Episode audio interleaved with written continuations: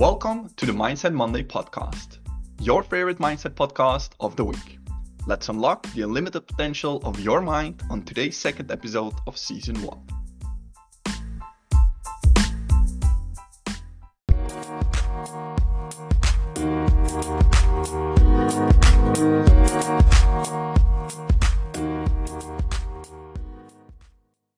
The mind is everything. What you think, you become. Buddha. In the previous episode, we discovered what the difference is between the mind and the brain. We took an in depth look at the capabilities of the brain, and in the end of the episode, came to the conclusion that a lot of us have simply not learned to properly understand, manage, and control the mind. So, on today's episode, we will try to answer that exact question How does the mind work? For as long as humankind exists, people have been trying to find an answer to this question. From philosophy to human psychology to modern studies of neuroscience, all were invented with the goal of figuring out what's going on in our heads. Now, we could talk about all the neuromechanics of the brain, of which some were actually mentioned in the previous episode, or we could also look at our biology. It's really great to learn about all the different synapses between our neural pathways, or to understand how myelin works, or what controls our DNA structure, or which hormones are released in our body, and even understanding the actual operational components of our neurons, and so much more. And that's an incredibly interesting approach, and something which we will definitely dive into in later episodes. But for today, I want to keep it a little bit more simple and practical. Because at the end of the day, the question about how does the mind work comes down to how can we learn how it works in a useful way to us. So let me share four simple principles about how the mind really works since how we think is always framed in four ways. The first thing we need to know about how the mind works is that it is so incredibly driven and influenced by the current information at hand. And we don't always take that properly into account. We often assume that the mind is completely past conditioned, which means that your past conditions determine how your mind is today and influences everything that you're going to do today. But that may not always be true based on the environment, circumstance, or situation you are in. Because the situation, social circumstance, or physical environment that you're in at that moment has so much influence on how your mind works. A simple example when you're watching an action movie at home on the couch with some popcorn in hand, you will feel comfortable safe, and at ease. You might even joke about how the character in the movie is running in the direction of danger instead of away from it, or is tripping over something, and you're saying to yourself, oh my God, I would never have done that. That's so stupid. You can easily be comfortable and peaceful watching an intense action movie. But if we put you in the real situation of that action movie, with buildings collapsing and explosions going on, then now your mind is flipped out and you're feeling terrified and you're running in the wrong directions and you're tripping all over yourself because now fear is driving you and adrenaline and cortisol are being released in your body and your prefrontal cortex has shut down activating your primal survival instinct of fight flight or freeze the only difference in both examples that I just mentioned was the situation or environment you were in and which was present around you. So, the first major principle I want to share today about how our mind works is information. Your mind takes in information about the environment or circumstance where you are in and how you feel about that, and it reacts to it think of your mind as a consuming and projecting organism, which automatically means that the information it consumes around us makes a big difference and has a huge influence on our life. You all know this because, for example, when you are around negative people, your mind will suddenly start working differently. You can easily become more negative about yourself, others, and life in general. And later on, you'll be like, wait a second, I'm not usually like that. What happened to me? Well, what happens is your brain and your mirror neurons are firing off at that moment, which makes you sort of mimic or conform to what's around you. This is ultimate proof that it was just the information coming in that influenced how your mind started focusing and operating. So, what comes in really, really matters. If you're around negative people, your mind wants to mirror that negativity. If you're around something inspiring, your mind mirrors that too. You are the average of the five people around you. Always remember that. So, the most important lesson to learn from this first principle is to always be cautious about what information you consume and about which physical environments or social situations you enter. Because that information shapes how you think, how you feel, how you behave, and your overall psychology and well being. Stay away from negative information and people and be diligent about consuming positive, intelligent, and instructive information to strengthen your mind.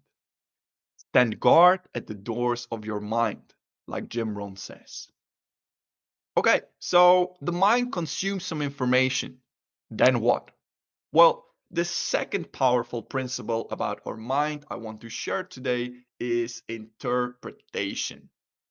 The mind cannot only consume information, but its true strength is that it can interpret that information. Interpretation defines things for us and tells us how meaningful something is, which then in its turn helps us to decide how to react and what to do. Once your mind takes in information, it interprets it and helps us by asking questions like Is this good or bad? Is this safe or dangerous? Should I approach or avoid? But also questions like What does this mean to me personally? Does this mean I'm a good or a bad person? Does it mean the world is good or bad? All of us have all these different type of questions on a daily basis, depending on which information we consume. But what is truly interesting is that even when we consume the exact same information, people still interpret it completely differently, which shows how unique our minds work. Let's say you put seven people on the street and they all witness the exact same information a car accident where car A drives into car B. Well, then all seven people will tell the story of what they saw happen completely differently, although it is the same physical real world event happening for all of them. This is because, firstly, interpretation is primarily driven by past experiences, which is what is called past conditioning and completely differently for every single one of us since we all have a very unique past. But it's also because our mind takes in different parts of information because some people are more auditory or visually focused and the mind also interprets and processes that information differently. Some people might for example have bad memory. Now, that's the power of interpretation.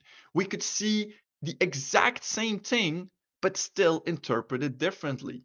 And that's a very, very good thing because it makes us all so unique. But of course, it can also sometimes be a frustrating thing. Think about the last fight or discussion you had with somebody.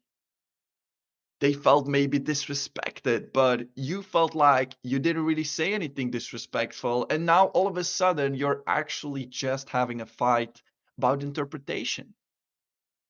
The primary lesson to learn from the second principle is that self mastery is really about learning to consciously interpret the information coming into our lives in an open and purposeful way. And that mastering our relationships with those we love and learning how to understand other people's psychology is for a very big part about understanding how they interpret things. Now, after we take in some information and we interpret it, what's next is based on your intention, which is the third principle I'm sharing today. And by the way, all of this is happening all at once, all the time. Like right now, for example, you're getting information from this podcast and you're interpreting that information. Either thinking, hmm, this information doesn't really mean anything to me, or thinking, wow, right now in my life, this is extremely valuable to me. It's impossible for me, of course, to know how you're interpreting it. But what I do know is that there's a very high likelihood that you have the intention to listen to the podcast right now. Otherwise, you would simply not be here. Intention is such a powerful part of the mind. We have many different intentions, but our main dominant intentions in life are who we want to be as people, how do we want to interact and relate with other people, and what do we want to do, create, and contribute to the world. An intention can become such a powerful aspect in our mind that it can even override other aspects and even base instincts. For example, let's say there's a building on fire. Everyone can interpret that as something dangerous and fearful, and so people will run away. But there are people that have an intention that supersedes that interpretation, like a fireman, for example. They will have that same interpretation of danger, and every part of their body will tell them to run, but their intention is to be servant to others, to be a hero. And because of this, their intention will override their interpretation, and they will actually run in the burning building to save other people. Now, the lesson to learn from this third principle here is that our intention of who we want to be can override and rewrite our past history, and we should use that proactively. Like, for example, when someone was in some bad relationships in the past and got hurt a lot because people didn't treat them very well, it would be very easy to have a lot of frustrations and see anything that someone else does as an interpretation that they're threatening you or minimizing you. But if you put the intention to remain open to love and to relationships, to trust people, and to have healthy, positive, powerful, and deep relationships, then you can let that intention override your past history and conditioning and you can actually create a new and better future. And then, of course, our fourth and last principle about how our mind works is initiative. Because this is what it comes down to, right? What do we actually do with all of this? After information comes in, it's interpreted, and the intention has been taken into account, then the mind shapes our initiative. Our mind is shaped by what we have done in the past and our actual behavior. If you have acted all your life like a coward, then that conditioning has gotten into your mind. And the habit of running away, not speaking up for yourself, remaining silent, refusing to take actions towards your dreams, and so on, that will suddenly add up to a mind that says, I'm weak, I'm incapable, and I'm unworthy. But if you instead found yourself taking action and initiative throughout your entire life, then your mind develops a greater level of self determination and self regulation, which is the ability to direct yourself, your mind, and your thoughts. This is the only true measurement of a human being's performance someone's actual initiative, the actions they have done, and what they do on a daily basis. Is someone taking action and moving forward, or are they just stuck? The main lesson to learn from this fourth principle here is that initiative is such a powerful shaper of the mind because your past habits shape your current thoughts. Our actions of yesterday form the direction of how we think today. The more positive actions we take, the more positive our minds think. Now, once you become aware of these four main principles that were just shared here on the podcast, you can put it all together and truly understand a lot about how our mind works. The mind works because it first focuses on specific information, after which it then starts to shape up interpretations about what that information means, how we feel about it, and what we should do with it. Then our intention kicks in, checking what kind of person we want to be and how we want to overlay our consciousness to the situation so that we can act, relate, and do appropriately. And as a last step, of course, we either take action from that or we don't take action from that. After which, all those initiatives of action or inaction start adding up to our mind and become the momentum of how we think today. These four principles shape your mind and they give you a clear idea of how the mind works. Once you understand the four principles, you can start paying attention to them. Since your mind is shaped by what information you have consumed in the past, what you have seen, experienced, what realities you have been a part of, etc., set the goal for yourself to consume and be part of information, experiences, and physical and social environments that activate the good parts of you. Because this adds up to shape your worldview and the way you interpret events, yourself, and other people, and even your reason for existing, make sure to always interpret things in a positive way for yourself, for your life, for your health, and for your relationships take a moment as well to think about your intention. How clear have you been in the past year about what you wanted to think, to feel, and to do? Because that determines whether or not you feel like you have control over your life or other people do.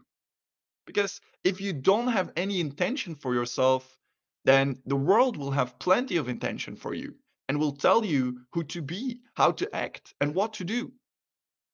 Don't ever let everyone else's intention override your own. Otherwise, your mind becomes weaker and less confident. Instead, focus on setting powerful intentions whenever you go into a situation so that you're clear about what you want. That way, your mind is focused on generating the reality you want to experience. And lastly, set the goal to take massive action so that your mind feels stronger, more confident, and more capable. If we implement these tips by understanding how our minds work, we can start to experience a life filled with more purpose and meaning. That was the end of this episode. I hope you enjoyed it and got some amazing value. To get notified about new episodes every single Monday, make sure you subscribe to the Mindset Monday podcast, your favorite mindset podcast, now available on Spotify or wherever you are currently listening. Thanks for listening today and see you on the next podcast episode.